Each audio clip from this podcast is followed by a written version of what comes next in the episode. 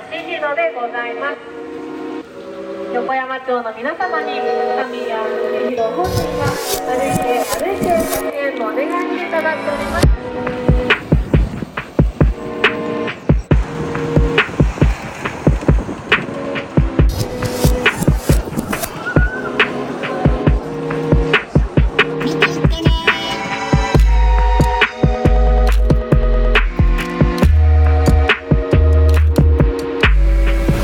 Voglio condividere con te tre lezioni chiave fondamentali necessarie su vita, cultura e fotografia che ho appreso qui in Giappone.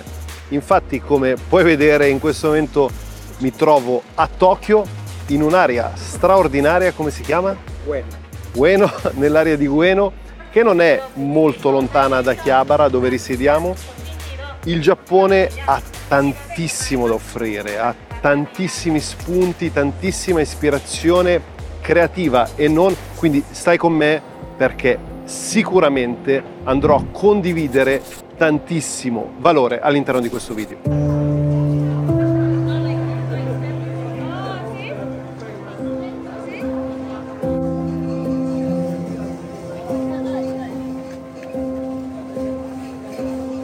Ragazzi, Sensoji Temple a Sakusa, qui a me c'è un altro vlogger. e mm, niente, stamattina stiamo facendo una passeggiata qui per eh, vedere il tempio. Intanto questa zona, come puoi notare dalle riprese, è super commerciale. Oggi è lunedì, però ovviamente il turismo non conosce limiti di tempo, quindi a prescindere che sia il weekend o meno, è sempre molto affollato. Primo concetto, la prima lezione che voglio condividere è quello del wabi sabi, ok? Che non è da confondere con wasabi, ok? Quello che si usa sul sushi. Il wabi sabi è radicato nella cultura giapponese e parla della bellezza dell'imperfezione e dell'effimero. Infatti qui lo puoi trovare sia nelle vecchie ceramiche, ok? Che vengono spesso ricostruite o anche all'interno del giardinaggio o di come vengono gestite le composizioni floreali. Questo che cosa mi ricorda o a cosa mi riporta a livello fotografico nel ricercare l'imperfezione perché venendo dalla cultura Instagram estetico, ok? Dove tutto deve essere perfetto, super calibrato ed equilibrato, mi va a ricordare che la bellezza è spesso imperfetta, perché la vita è imperfetta ed è nell'imperfezione che andiamo a riassumere l'essenza stessa della vita, del godere dei momenti del quotidiano, ma anche di un viaggio straordinario come quello qui a Tokyo.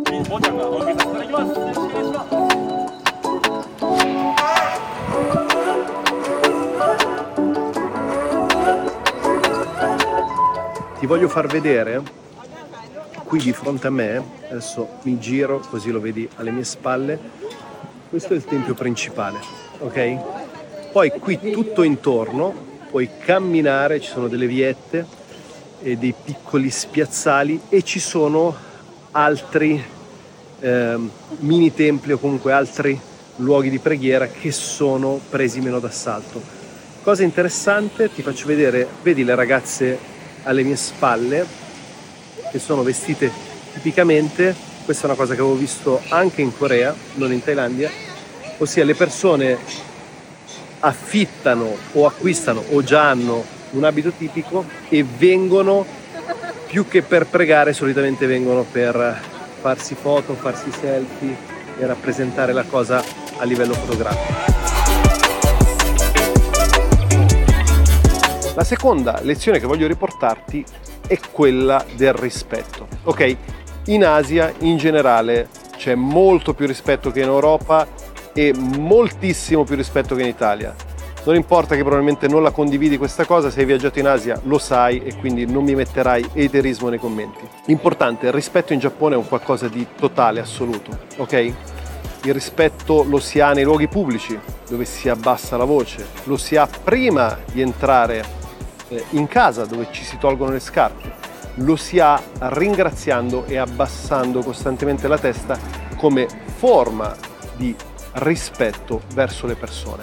E questa cosa in fotografia la vedo applicata anche al discorso di street portrait, ok? Quindi fotografia urbana ritrattistica, dove nella maggior parte dei casi le persone non si lamentano mai, spessissimo ringraziano, ok? O in alcuni casi, quando non vogliono farsi fotografare, semplicemente mettono una mano davanti al volto, però sempre con estrema educazione e una grandissima empatia, ok?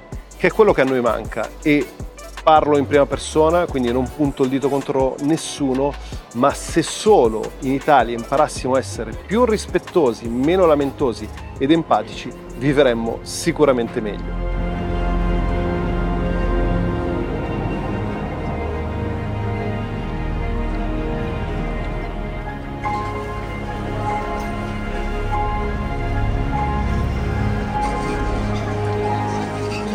Rimango dell'avviso che ovunque tu sia, quindi Tokyo o qualsiasi altro luogo o città, gli spot turistici vale la pena visitarli se il luogo ti interessa davvero, quindi se quel contesto ti interessa davvero, ma non necessariamente perché è uno spot turistico.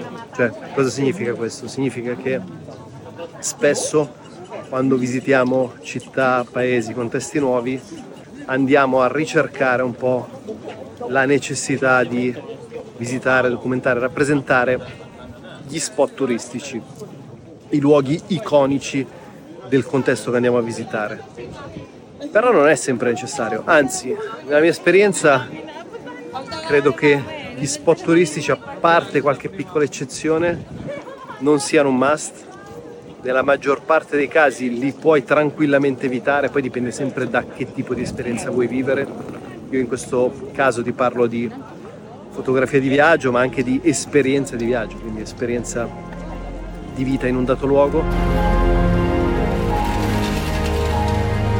La terza e ultima lezione che voglio condividere con te è il concetto di armonia, in giapponese definito wa. L'armonia sappiamo che è è una questione di contrapposizione, di bilanciamento. L'armonia in Giappone si trova nella cerimonia del tè, nella disposizione dei fiori, ma si trova anche nelle contrapposizioni tra modernità e antico, tra tradizioni e nuovi costumi, tra cultura millenaria e contemporaneità. In fotografia questa cosa la ritroviamo, ok, soprattutto nella contrapposizione tra vecchio e nuovo questa è la patria della vintage o film photography. Infatti io e il signor Walter Solfi ci siamo acquistati due lenti, probabilmente oggi ne compreremo altre due. Il nostro amico Icaro che va in giro solitamente solo con quattro corpi macchina, sempre c'è questa, questo senso di controbilanciamento tra vecchio e nuovo.